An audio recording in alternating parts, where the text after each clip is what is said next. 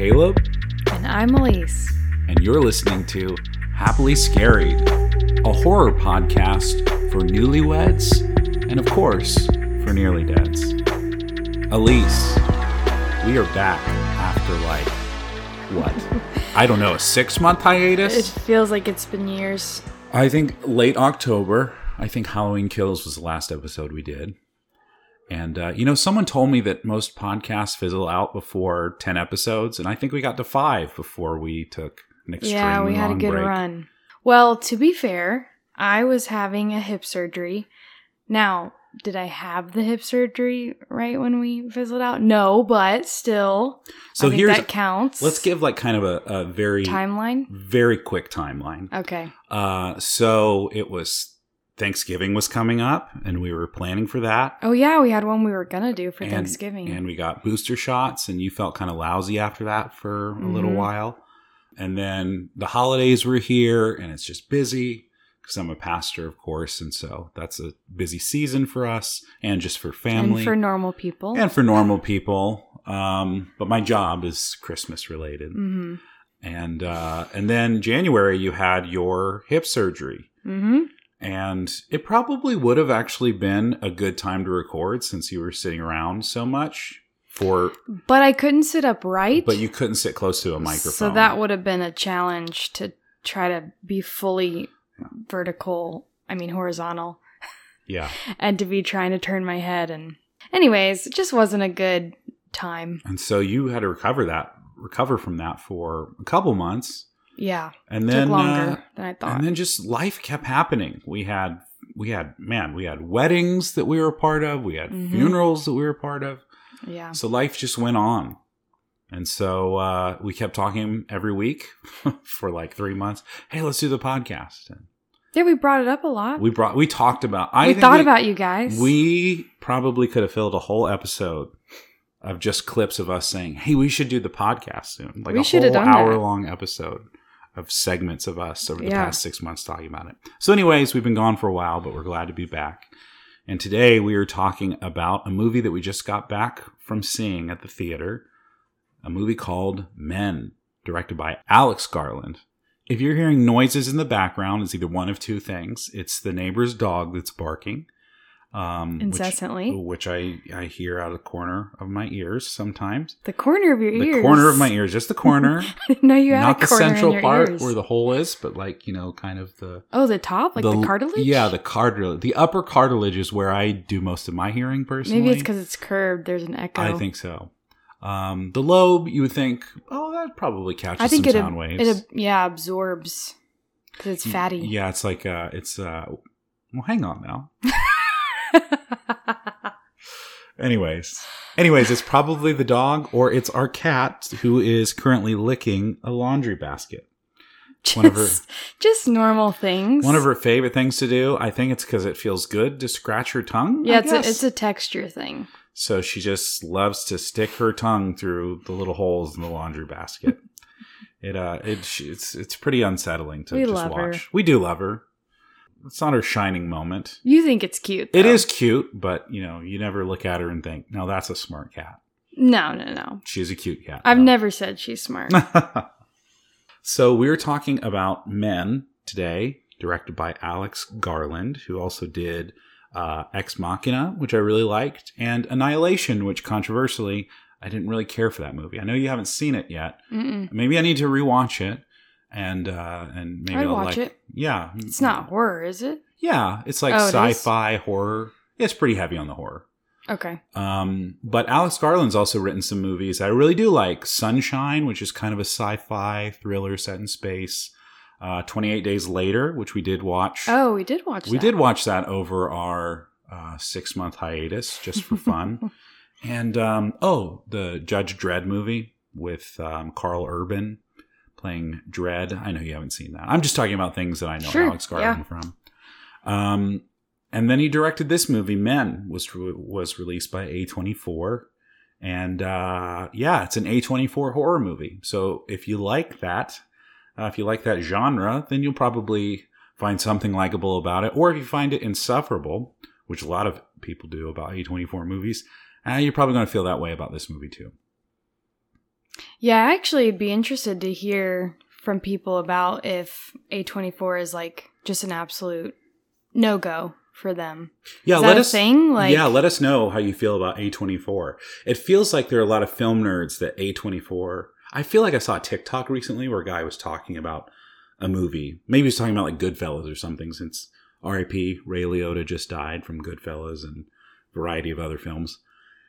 And uh, he was talking about him and wearing an A24 hat. And that really annoyed me for some reason. oh, I hmm. just thought it just felt very film broy to me. you know? yeah. They have like a full line of products you can buy. Yeah. like things that represent their movies. I don't know, it just doesn't seem like you're in the right movie genre for that kind of thing. Yeah. So it, it definitely has like a fan base Yeah. that's kind of like hipstery and borderline insufferable, I think. Uh, yeah. But, you know, there are some good things that come out of A24. I think The Witch and, Oh, was that A and Hereditary. Yeah, I feel like well, I those, know were, Hereditary those was. were early ones, and Yeah. later ones have not been as stellar, in my opinion. But, anyways, that should give you kind of an idea of what you're in for the sort of elevated horror genre, which is very popular right now. Um, but I guess we should have our friend who has also been on hiatus. I can't remember his name. It's Todd. Okay. And great. would you believe the only reason I remembered his name is because I started re listening to one of our episodes recently Oh, okay. just to see what it was like. Narcissist. Yeah, exactly. Uh, no, it was funny because I was actually on another podcast recently. Shout out to my friends over in Birmingham, Alabama. Uh, Shades Midweek is the name of their podcast.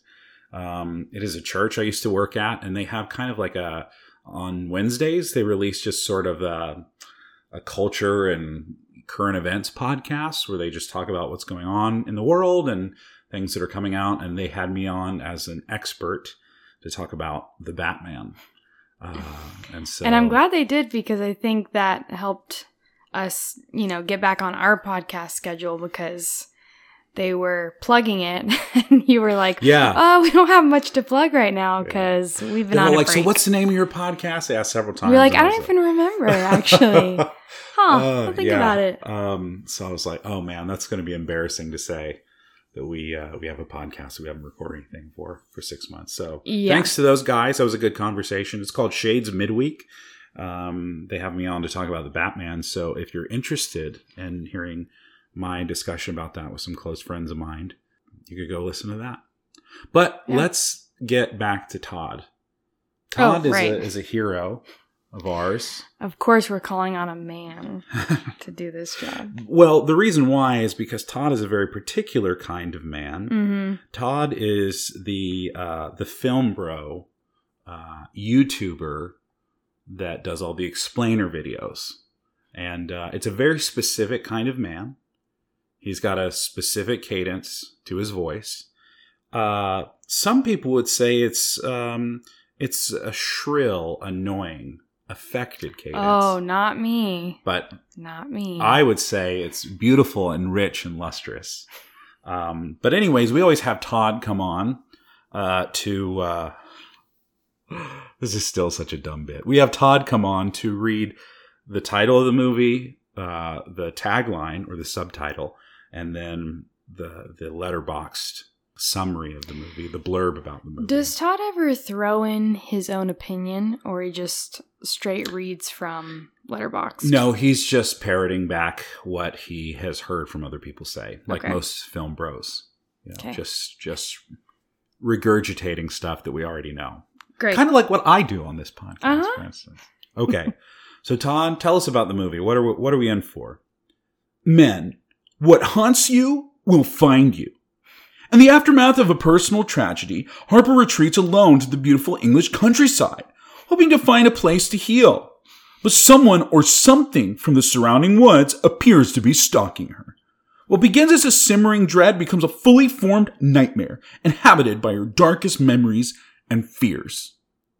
Thank you so much, Todd. Todd, man, it's always it's, a pleasure. it's been a while, but you haven't lost any of the quality. So thank you so much. Eh, narcissist. Oh, yeah.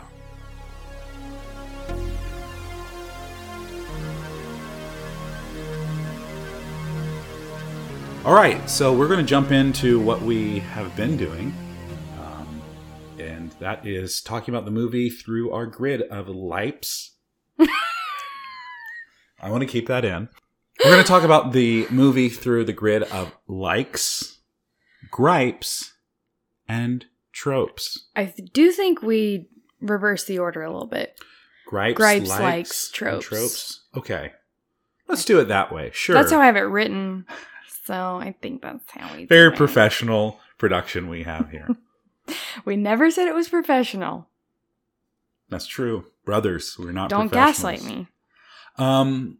Okay. Well, Elise, since this movie, when we left the theater, um, really, I think you were more interested in it. Maybe not interested, more affected by it. F- found it uh, more. It, uh, it resounded with you more, maybe, than me. Why don't you tell us uh, a little bit about what you didn't like about the movie? You're mansplaining about what I thought.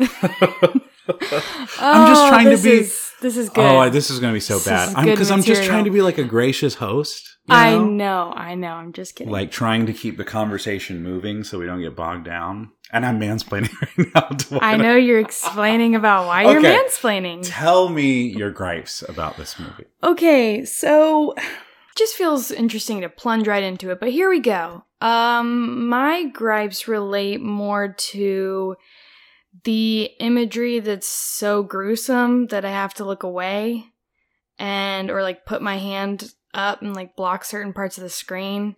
Uh that happened a lot for this movie. And I, I feel like I have a decently strong stomach. Yeah, I mean I watch a lot of stuff You're not squeamish about stuff. so- usually but there's certain things that get me and i feel like I was the same way with uh Oh, um, i always forget.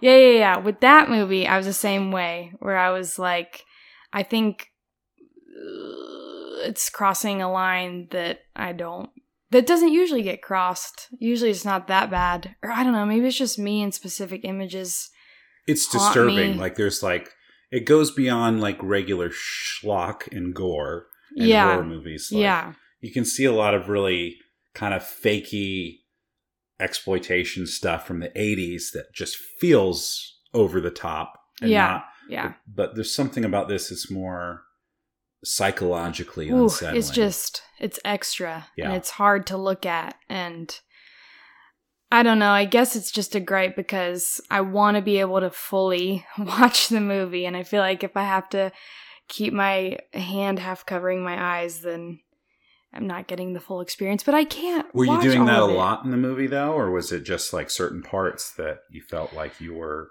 So reacting against we've got a lot of wrist slicing.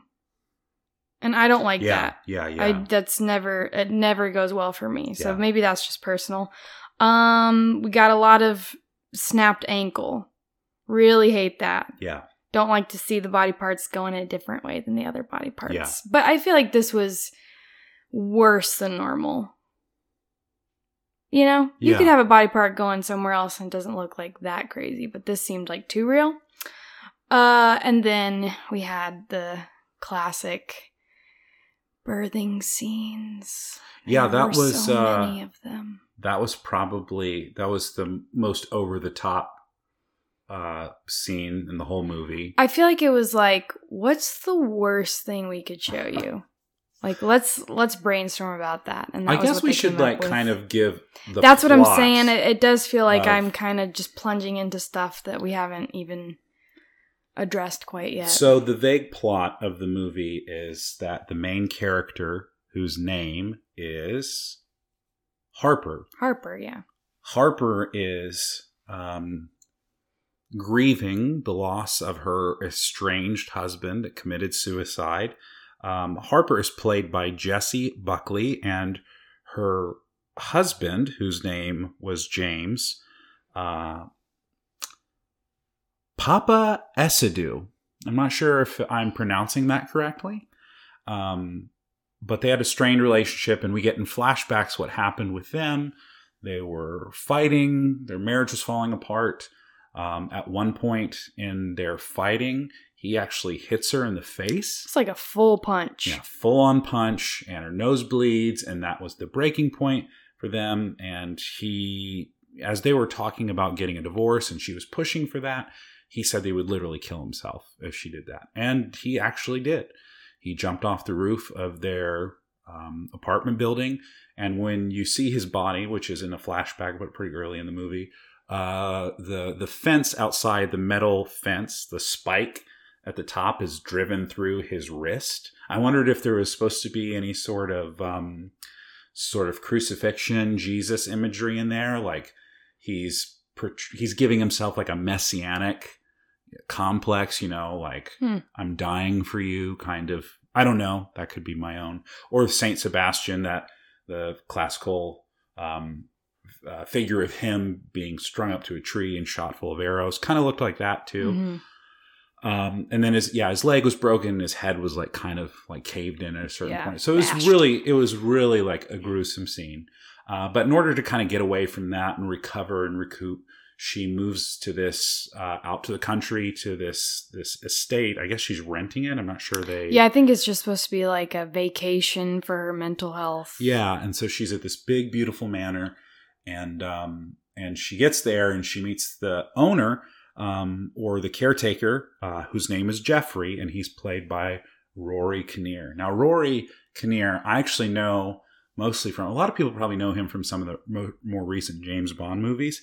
I actually know him from he played Frankenstein's monster in um, oh gosh oh dread uh, uh, Penny Dreadful that was the name of the show. Oh, Did you ever okay. watch that? No, you told me to like years ago. Yeah, it's uh, it's kind of an interesting. It takes all the Victorian monsters, the Jekyll and Hyde, the um, you know um, Bram Stoker's Dracula, Mary Shelley's Frankenstein, kind of puts them all in one world. Mhm. Um, and he played the monster, and he was really kind of remarkable in that because he had a very gentle side, which you could see in some of his characters that he plays. And I say characters plural because he plays a variety of different men in this movie. Uh, but he also had kind of an insane and violent side, which we definitely saw him play. Um, but long story short, Harper goes to stay here, and certain unsettling things start to happen when she goes out in the woods and she's just exploring and um, she finds this tunnel and she just makes kind of you know noises in it and echoes and sings but at the end of the tunnel she sees some man stand up and and starts to chase her and she runs and and it's a naked guy and to our sight it looks like it's jeffrey it's rory kinnear but it's not the same person and as the story To be fair, to me it did not. I did not notice that. Sure, yeah. Um, his face does when you, but he he's they, they give him different characteristics. But then you see that every man that she encounters in this village is played by Rory Kinnear. Now they're all different people. She never acknowledges that they almost all look identical, but we see a theme developing of like these men, the titular men, the eponymous men, all share some like trait or share some like something in common Mhm. and that's what kind of makes them unsettling. Um, and then of course lots of them have violent outbursts at her and there's a lot of supernatural or like psychologically um, you know unhinged things happening. So we're never really sure like if this is reality or it's surreal or whatever. But through all of that you see some really violent stuff um, gory you know uh, dismembering and Mhm. um, one of the guys gets tries to assault her and she stabs him through the the forearm and, and his hand is in a mail slot. And so when he pulls his hand through the mail slot it cuts the rest of the hand open. And so you see his like half skewered hand flailing for the next 30 minutes of the movie and every different man that he plays and so there's a Mhm. lot of gross stuff like that yeah. um, but I'll let you get back to gripes just now that we've set the scene for. Uh, I mean, yeah, I, I pretty much finished. I just think that there's a lot of very gruesome images that are hard to look at, and I I wanted to recommend this movie to some people as I was watching. And then towards the end, I thought, you know, this is too much for every person that I was thinking of. Do you think you could recommend it to people, but with a caveat, like it gets pretty bananas at the end? No, Oh, interesting. not the people I would recommend it Oh, to. gotcha, gotcha. It just would be too much. Yeah, I mean, people watch The Walking Dead and they're like, oh, zombies biting into somebody, you know, that's too much. I mean, if that's too Sure, much, sure. you're not going to be able to handle Yeah. anything. That probably is more gory, but the kind of stuff that you see in this is more disturbing Yeah. because it's so unnatural and surreal. Yeah. Yeah. Yeah. What about you? Uh, for me, I think my gripes are that, um, well, I was just talking with a friend about this just uh, a few minutes ago, uh, texting about this. Um, he was asking how the movie was, and I said it wasn't my favorite. And again, Alex Garland, I, I think I like him better as a writer than a director. Um, and this movie, I, I mean, obviously the the metaphor, it's called Men, and it's one actor that plays all these different men and they all have these they're all different types of personalities but they all have this like really terrible misogyny and uh, a different way that they approach women where it's like you owe me entertainment like you know a child like wants her to play hide and seek um, and she won't do it and he calls her vulgar words or a priest or a vicar wants her to talk about her problems and and when she won't do it in the way that he wants he wants her to blame herself essentially and and then he later confronts her and says like you've put these lustful thoughts in my mind and and it's your fault that i'm feeling this way. And so everybody all the men in the movie um, don't treat her like a full person. They just have these really um, deeply sexist ways of interacting interacting with her and that's what links them all in common. So I think the metaphor of the movie is that there's something in Western culture where men are excused for the ways in which they treat women like they're insane or objects to be used. And that's a totally valid critique. And it's really, it's really well needed in our day and age.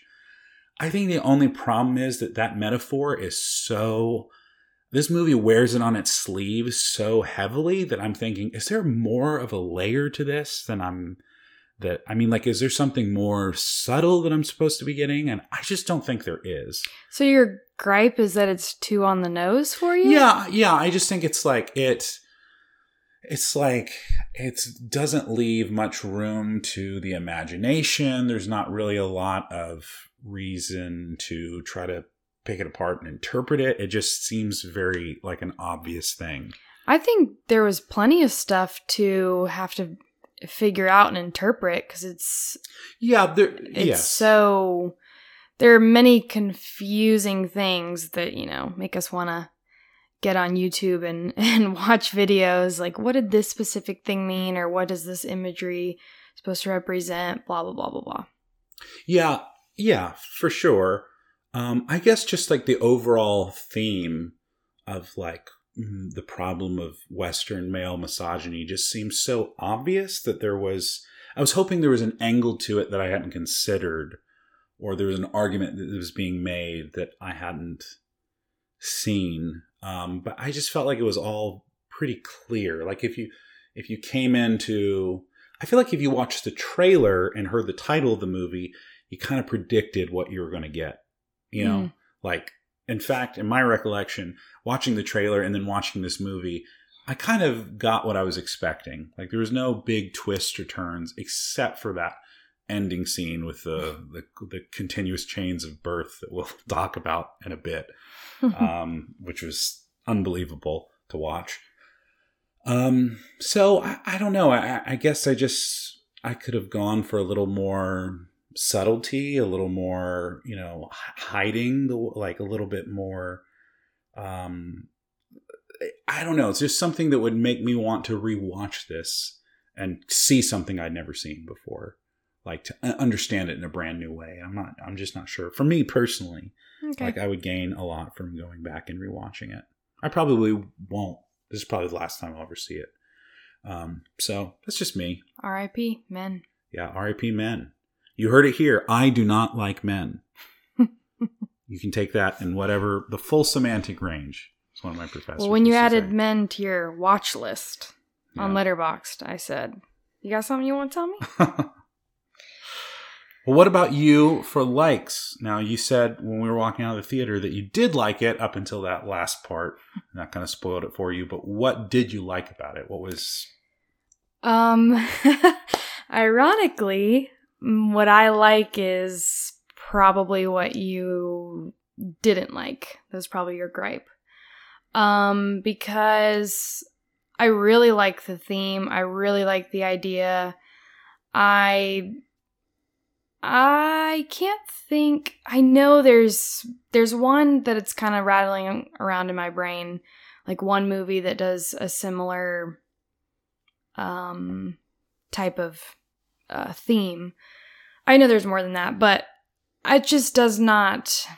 That theme doesn't get old to me because I feel like it's it's still not corrected in our society. Like if something's not corrected, then I think it's good to continue to talk about it, uh, even if it's been done in different ways.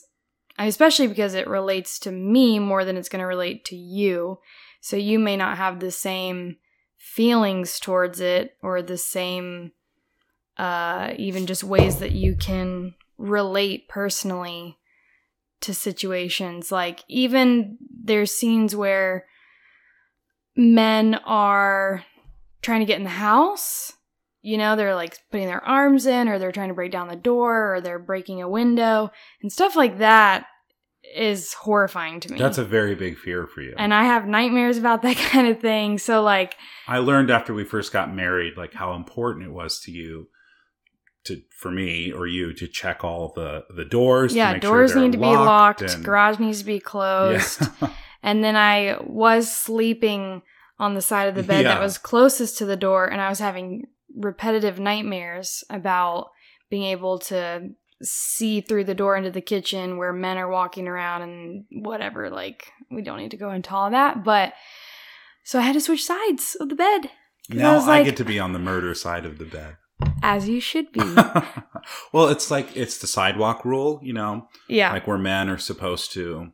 The chivalrous thing for a man to do Mhm. is walk closer to the traffic where he'll get hit Right. and brunt the and then force. his body will or he'll be chucked into the woman Yeah. and kill her instantly. Well, the, I guess the idea is that at least he'll be like an airbag that collapses into her, and she's she's getting hit by just 250 pounds of of flesh, but not Right. two tons of steel. Right, right, right. That's nice. Yeah. But anyway, um there's certain fears and experiences that I don't think men will be able to understand. I'm not saying Oh, all to- men, to- but I'm just saying You heard it here. Elise says not all men. No, I'm just saying, you know, I've I was telling you this even just coming out of the theater, situations that you don't even think about like taking the trash out at night or taking a walk in your own neighborhood, you know, you're fearful that something could happen or someone could run at you or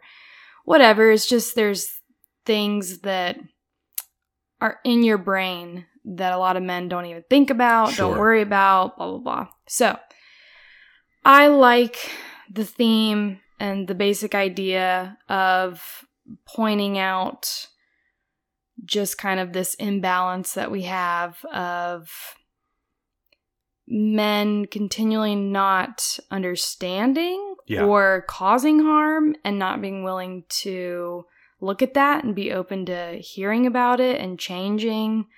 They just want to keep expecting things, keep asking more, keep gaslighting, all those, all that stuff. So, And so, in some sense, I think you'd say, like, even if you did feel, and I don't think you did, even if you did feel like the theme or the metaphor was heavy handed, because we live in a society where women are still so at risk, and this is like a continuing problem, like, hey, maybe it's good that this is more clear and heavy handed and it's not kind of suffused in the Yeah. background because We got to make it simple enough for the men to understand. yeah, well there you, you know, know, what I mean? hey, maybe that hey, you know, that's a good critique. Maybe that's why Garland did it this way where it was like very obvious in the metaphor because even men could get the subtleties of it. So yeah, I mean I think Yeah. that's I definitely understand there's an experiential component to it that I just couldn't understand. Yeah, and I think, for example, the young teenager. Well, you know, the the person shifts. If you've seen the movie, you know what I'm talking about. But um, the one of the men who ends up being the teenager puts his hand through the mail slot. She stabs him. You know, we talked about that. Yeah. And then later he's in the house saying, like, look what you did to me, and showing her his hand. And so stuff like that, obviously, that's a very specific situation, but it applies to a lot. Like being told, you did this, you did this, even though they can't see what they've caused, how they got themselves into the situation that Yeah. forced your hand to do such and such, whatever. Yeah. So him trying to break into her house, well, now it's her fault that she cut his arm. Yeah, that she defended herself and hurt him. Right. So It's- stuff like that, obviously that's that is what it is. Yeah. But it relates to a lot of bigger pictures as well. which I feel like a lot of friends of mine, they're women and um, have been dating recently, or um, or just stories I hear from uh, women today is that the expectation of men is like you'll just you just have to accept me like there's never like the only person that's allowed to decide compatibility is me and you can't reject me. And if you do um, one of the manipulative tools that gets used a lot is like you're hurting me. Why are you doing this to me? Like and then and then or even fear of I reject you, you're gonna hurt me. Yeah. Out of anger. And so you see that, I think, with her husband, James. He does the worst of both things when she says, like, I'm my own person and this marriage isn't working um, and you need to give me boundaries. Not only does he physically assault her, does he punch her in the face? And, like, does he attack her for being different from him and wanting her own space and ultimately wanting divorce? But then when that's not effective, Mhm. um, then he goes and hurts himself, kills himself, and then blames it on her. To So- cause her the most emotional damage. So the like the way that that works out is that he'll hurt her or himself, whichever causes her the most grief and problems. Mhm. And that's the and that's a very common thing um, with a lot of insecure um, men in our society. Unfortunately, that's like a learned pattern of behavior, and it's really bad and awful and disgusting. Yeah. but it's very unfortunately all too common story. So I, I totally can appreciate um, if you or another woman watched this movie and it resonated with them more experientially. So Yeah. And you know, we also watched a YouTube video, and um, the, I really liked the guy, but he made one comment that said something like, you know, I don't relate to any of this stuff. Like, I would never do any of this stuff. And I'm like, that's kind of the whole point, though, is that Yeah. you think you're It's- not part of the problem. You think that you don't contribute at all, and that's the issue. It's, You know? um, it's the guy from what's the first Jordan Peele movie? Not Us, but um, Oh, get out! Get Out. Uh, says, no, I was telling you to leave. okay, I'm done talking to you. Uh, you got me. Thank you. Um, it's the guy from Get Out that says, "I would have voted for Obama a third time." Oh yeah. it's you know that kind of like he. It's funny. Are you talking about the first guy that we watched? hmm The dude in the yellow shirt. Yeah, which I Um, liked him. Yeah, yeah. I mean, he was good. He made good points, but he did kind of make fun of Jeffrey for white knighting this woman, and then he kind of like white knights himself by being like, "I would never be like any of these guys." And Yeah. um, you know, that's the problem is that maybe men don't even see. Uh, you know, they know they're probably not doing something good, but they don't even see how problematic or terrifying that is for a woman to experience. Like, And you kind of said this, but being open to hearing about it, allowing there to be like an open door policy, like I, you know, I'm willing and able to hear if there's something I'm doing that's offensive and I can comprehend that and talk Yeah. about it and apologize for it versus just, no, I'm not part of the problem. I've never, I would never do that. Yeah. I've yeah. never thought that. I would never tell anybody that. I would never do that. It's just, and like we all know that throughout our lives when it comes to different people or you know that are just different from us different life experiences we won't always understand them or where they're coming from and we'll have to like yeah. listen to what they say and to learn to adjust because we may not be doing behavior that's intentionally bad hmm or malevolent or um or like hurtful but we need to listen be humble enough to listen and like really believe people when they say like oh that's not a good thing to say or that's not a good Yeah. thing to do Yeah. and that's really the difference not that you know anybody's perfect out there um but like you know the importance of listening and learning. I feel like i'm I'm like i'm slipping into the sort of like you know the the liberal social justice warrior type like Oh, the parody that's almost like i i just sat down and listened to this person. Yeah. i'm not trying to be I'm just, that guy I'm, either. I have, I'm laughing because I have in my mind like times that, you know, you tell someone older, like from the boomer generation, you say, like, hey, just so you know, try not to ask that kind of question or try not to say that really in that way or whatever. Like, you're trying to help them yeah. because you you have friends that are being hurt by things they're doing and saying and they're just like oh it's fine. It's fine. Get over it. They just don't care. They just yeah. don't care. Well, I, I think it's it's you know that can go both ways in some sense, sure. where it's like different generations don't understand. Uh, one of the things I you know working in the service industry for a few, few years, like I really came to understand, like you know what is the worst thing that you can do to a person that's trust trying to make ends meet, just work at this job. And so I've learned, and I think it's good for a lot of people, if not everybody, to work several years food industry, service industry, retail, so they can see what it's like um, to be in those positions and be more empathetic to people that have so often so little control hmm over, you know, if your food is on time or if they have that product in stock or whatever. yeah But I, I remember I have said to people like, "Oh, you know, like maybe the way that you're saying that sounds like a little rude, and like they're just trying their best." And you know, I, I've been rude before too, and so I'm not like saying I'm better than all those people because I'm not. Um, but yeah, it is. That's but it's just that when you can't relate to an experience you just see it from your side and you just think oh well what i think is fine and it's fine for me to say this and it's fine for me Yeah. to do this because i'm a good person Yeah. and i know that i don't mean any harm Yeah. humility is so important in being open to yeah changing and growing, and but that's tough, like for everybody, I think. So, yeah yeah Um, so that was your like about it. That's oh, where we were. mhm. Oh, just side note, I also just liked the surrealism and just that it was overall spooky. Yeah. I liked that. That was just that's just a smaller little tidbit. Yeah.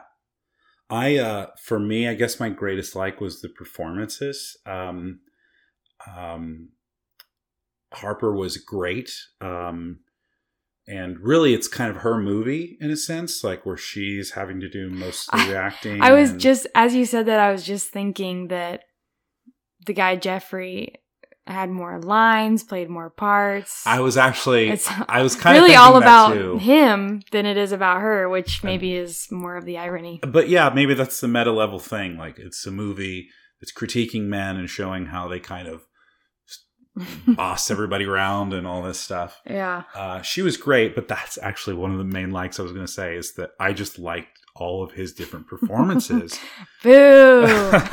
Because he, I, he just, I know, it's, it's awful. no, I know his, his performances are he good. disappeared into every one of those characters really well. Mhm. And, um, and when I looked at whoever he was playing in that moment, that's who I saw him as, even if there was three or four of him in one scene together. Whenever it You probably didn't think that with the teenager though, that's the one thing I was going to say. because he looked. So first of all, like I think of the bar scene or the pub scene.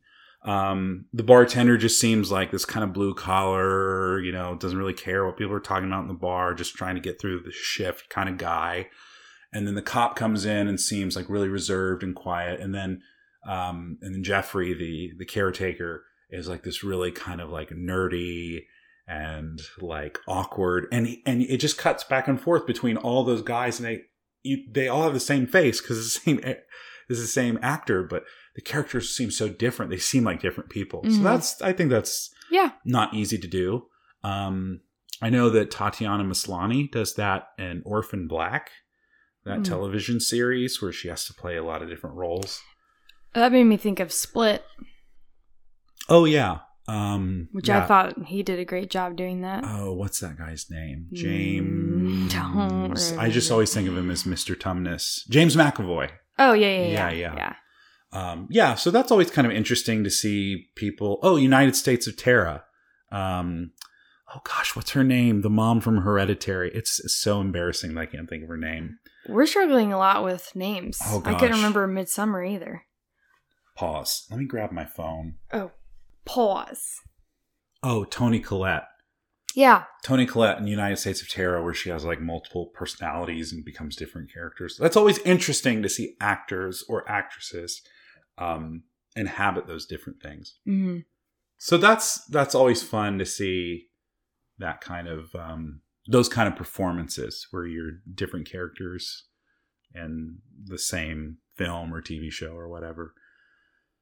Um, yeah, the one exception to his disappearing into the role, and it wasn't his fault so much as I think it was a CGI problem.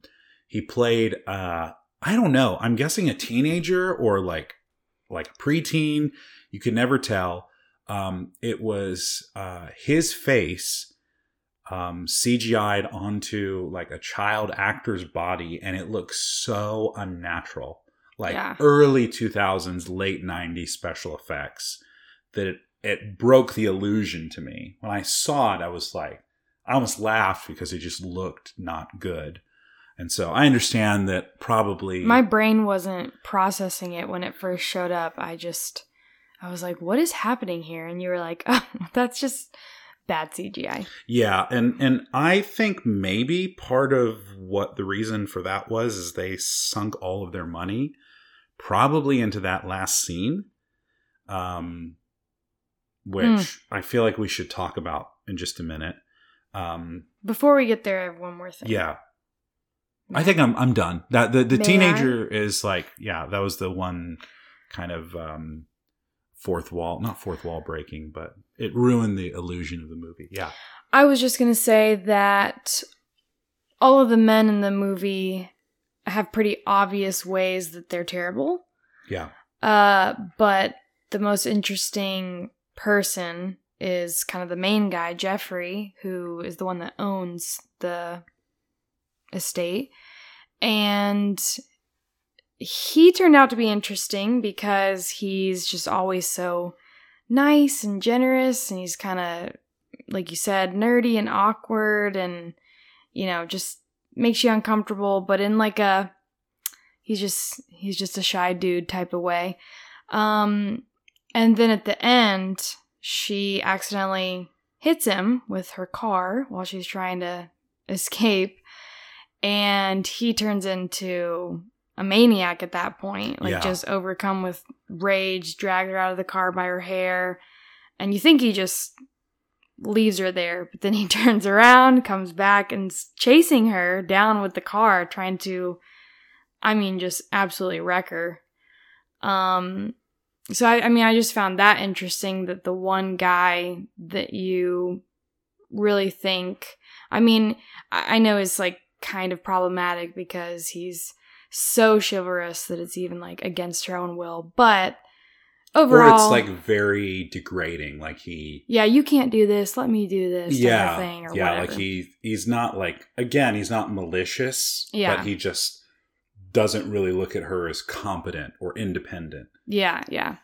But then he turns out to be the one that's trying to run her over with a car yeah. So yeah it's just, just, as violent as the other guys. Yeah so i just i found that to be just an interesting little bit when we're talking about all these different characters he's playing that there's one essentially good guy that turns terrible the minute she does something to him accidentally so that's interesting yeah Did you want to talk about the birth, Yeah, I guess we should do that. or did Um, you want to? What's our What's next on our? the tropes? But I think we should discuss the birthing scene okay, let's discuss because that is scene. um that's the pinnacle of the movie. It's the climax. It's the Mhm. denouement. Um, and it's such a shocking scene. So, I mean, long story short, after she gets attacked by the guy in the car and she barely escapes, um, and then stepping out of the light, stepping in front of the headlights, is the original man that she saw at the very beginning, um, the one that was in the tunnel. And he's gone from being just sort of a naked stalker to like being, he looks like kind of like, you know, plant like almost. His face is totally green and he's got thorns on his skin. He's, he's completely naked and he is like, it looks like some kind of almost pagan deity, like Pan or something. Like he's, yeah, because there were kind of cuts in certain formations on his body. like very druidic, like primitive, like representing like I guess like some earth spirit or something. And and so he's kind of the most ominous and foreboding figure in the film.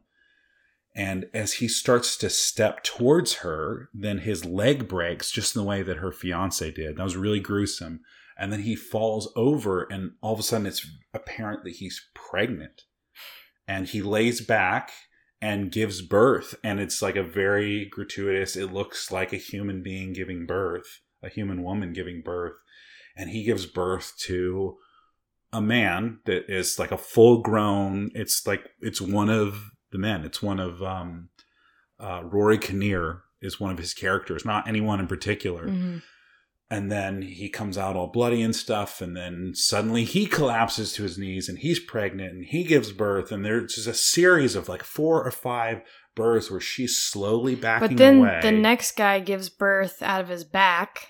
yeah and it's like gets more grotesque and gruesome and it's like Yeah. goes from kind of being like where he like nature is giving birth to it's like almost evolving or molting or something but like the same and it's always like in total agony and you get i at least i interpreted after all the men in the movie had said like look what you've done to me or like you know look how you've hurt me these these line this line of men birthing men um they don't say anything but they kind of scream and look at her and i i got the sense that they were blaming her for the pain or the agony that they were in and she's just kind of like in shock and slowly backing away and she backs into the house and they like follow her all the way back into the house in this like ever this everlasting line of of birth until the final one is um her um ex-husband First of all, he gets birthed out of someone's mouth. Oh yeah His feet. feet start Feet, coming up yeah. through the mouth. I mean, do you see how like this is just like yeah it's, we don't it's really gruesome and it's like it's it's it's uh it's visually impressive uh just from the standpoint that it looks so i'm not sure if realistic is the right word but it looks like they put all of their cgi budget into that sequence Mhm. and it's the most disturbing it's the most mysterious it's the most graphic and violent and um, it's probably like this the kind of core you know symbol of the movie. But anyways the last one to be birthed is not rory kinnear's character uh, whichever man he's playing in that moment it's her husband. Um, and uh, he comes and kind of collapses on the couch and she sits next to him. She's holding a hatchet like she's going to defend herself and they're talking and and she just essentially says what do you want from me? And he says your love. And it kind of shows her like looking at the axe and then it cuts to black and it's like the, the title card comes up men like the movie's over. And so you get like that's the that's the predominant metaphor. What does he want? What do these men want? They want her love no matter what the cost is even if they're manipulating and gaslighting and attacking her and like forcing her into loving Well, and it sounds so simple, right? To Yeah. just be like, "Oh, all I want is your love." yeah and it so that no one could be like, "You're asking too much." Sure. but it is demanding and it is it's not a But it doesn't consent- sound like it is. yeah it's it but it's not a consensual love it's like it is love under duress and that's Mhm. not true love Mhm. and um and so it sounds like it's harmless and innocuous but it's really sinister and Mhm. dark Mhm.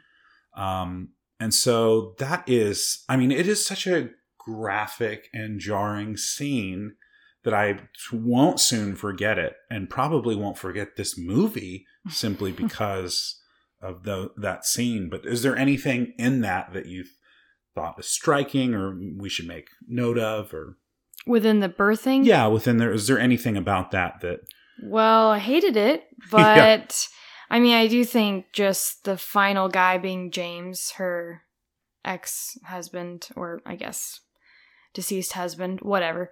Um, and her sitting next to him on the couch, like you can tell she feels more comfortable, you know? She just watched all this crazy stuff happen and she's backing up and she's getting the hatchet and all this stuff. maybe like a stockholm syndrome like the captor that she's most familiar with at Yeah. least makes her feel comfortable Yeah. Well, I think there could also be a whole thing about why do women stay in abusive relationships? I mean, one reason could be because they'll regret it, you know.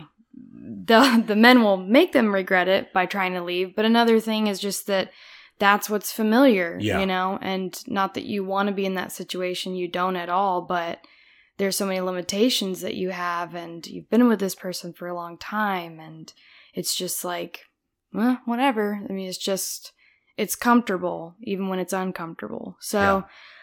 I don't know if that's part of it, but um but yeah, and then just him asking for only her love just I think is so I think that within itself is gaslighty Oh, because totally. you're saying you're not addressing all the harm that you've caused. You're not you don't even care to hear why she's, you know, restricting her love from you or whatever. You don't care about any of that. You say, "Oh, I just want your love. That's all I want." Which is just very manipulative. yeah and trying to make her feel insane for rejecting something so innocuous and even good Well, and even trying to to turn into or key into like the maternal side of women like just love me and just comfort me and do things for me like you should want to do that for me. Don't you love me? You know, just that whole Yeah, totally. thing. So that's all I have to add about that scene in So- particular. that is a I, i'd love to to hear from our audience if you guys read that a different way or understood that or maybe you saw different themes or metaphors um, in this that we didn't touch on i'd love to hear i think we both would um, Yeah. what you guys think about that Yeah. We didn't do our last thing though. well that's what i was going to say next oh, okay, sorry. um Well, we didn't. Wait, first of all, sorry. We did not have any animals, did we? yeah let's do our scaredy cat segments right now okay so zero animals in this movie i'm pretty sure oh wait no Oh. There was Oh. a dead deer in the woods. And a dead bird.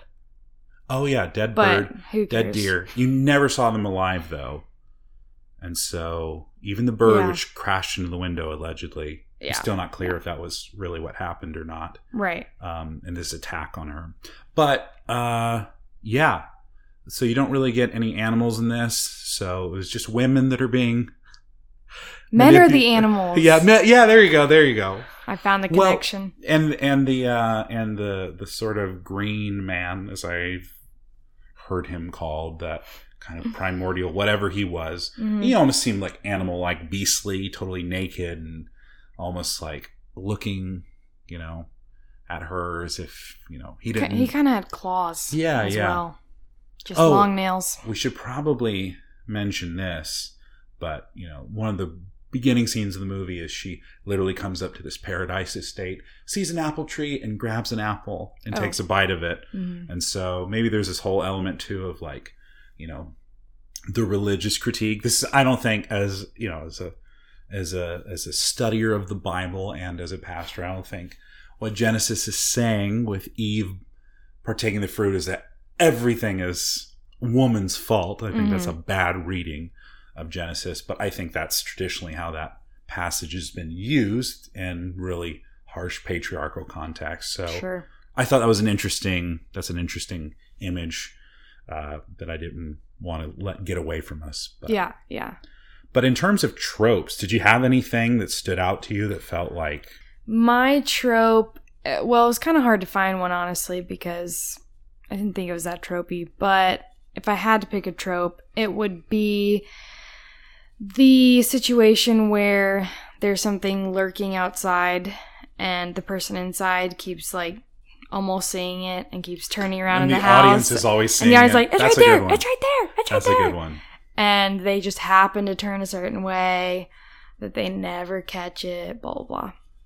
Oh yeah, and so that was when this guy, this naked man, was kind of looking at her through her house windows, and she was giving a, a, a FaceTime tour to her good friend of the house, and you thought, oh, her friend's going to see it or something, and that never, you know, that's what I thought. We forgot to mention that her friend comes at the end. Oh yeah, after the title card, It's drops. revealed that her friend is pregnant, and she smiles at her, and then that's when it really ends. So maybe that there is, I guess that's implying there's some hope for new life or something beyond the death she's experienced. I guess that's how you can interpret that. But Yeah, that's probably open for interpretation. and we're not going to get into that because we're pressing our time as is. Okay, what's yours then? My trope. Okay, so I have a. This is my pride and joy on Letterboxd. We've discussed this, I think, on here. Um, I don't. Well, maybe we have. Just it- give a reminder. It's a list that I came up with. Um, I'd noticed in movies that a lot of times there'd be whistling tea kettles and people would pour them, but they wouldn't drink them. So I created a list of movies where this phenomena occurs called movies with whistling tea kettles that some that they sometimes pour but never drink. Um, and I, I was able to add men to this list because they did have a bubbling tea kettle, it was not whistling. And she poured a cup of tea and she walked all around the house with this guy as he gave her the tour and she never took one sip. And so I was so excited to add this to my list. I've now got 20 films on the list. First of all, I I need to just make sure everyone knows that I keep you on track of this list because you forget all the time, and I'm like, hey, hey, add this to your list. Oh, totally. So you'd probably have like five if it weren't for me Yeah. reminding you. Yeah, she Um, is the one that keeps me on track for that. I also have a list that I haven't seen something for this in a while. Um, it is movies that open with Bible citations. So oh yeah. so that's one. I've only got like three or four on that. There's tons of movies, but I just haven't we haven't watched any recently. But back to the tea thing, Yeah. I think this movie wins an award for like the longest time that anyone's holding the cup and never drinking it because they did a full house tour. Like she got her tea when she first walked in, they chatted for a little bit, went through the whole house, and in every scene she's just holding it with It's both like hands seven or eight minutes in front of her she's chest. holding that, and she never took one sip. It was unbelievable. That's what I'm saying. Like that should win an award. yeah. That's like the longest. I don't know if you can manage your list that way, but that should be at the top. I probably can add some notes in, but So anyway, that's, that was my a good trope. one. Yeah.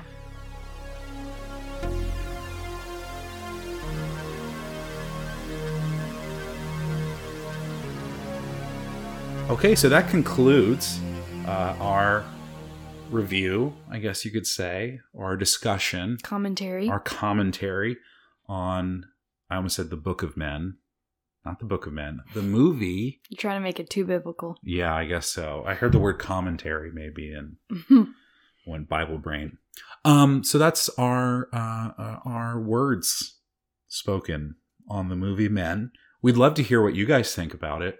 Uh, let us know if you liked it. Let us know uh, if you had some different interpretations that were better than ours. It's very possible, especially me. we're open and we're, We're- humble. We're open and we're humble. That's the one thing we learned about this movie, from this movie. You, you. Uh, yeah, yeah. Oh, I gosh. learned nothing. I can't wait to talk about another movie where I don't feel like I'm in the hot seat. well, I mean, you have to admit, this movie is all about you guys. That's true. So is in every movie. Am I right, oh, ladies? oh gosh, yeah. Men's History Month is every month. Oh gosh, don't bring that up. So, if you want to contact us, you can email us at happilyscaredpodcast at gmail.com. If you want to tweet us, we're at happily scared. Instagram us at happily scared podcast. And Letterboxd, we are at happily scared. So, folks, if you want to reach out, please reach out to us. I think next time we're going to try to talk about Firestarter, which we Mhm. just watched the Drew Barrymore uh, version from 1984 or 1986. I can't quite remember. Um, and we'll maybe let that inform our take, but we're going to talk about the new Firestarter with Zac Efron, who is Elise's. Her eyes just lit up. It's her favorite actor in all of Hollywood. You wish I looked at you like Oh, that. yeah, I wish that I got the Zac Efron look. um, but we'll be talking about that next time. All right, Elise, do you have anything you'd like to tell our listeners before we go? I hope you all live happily, scary after. There you have it, folks. We'll see you next time.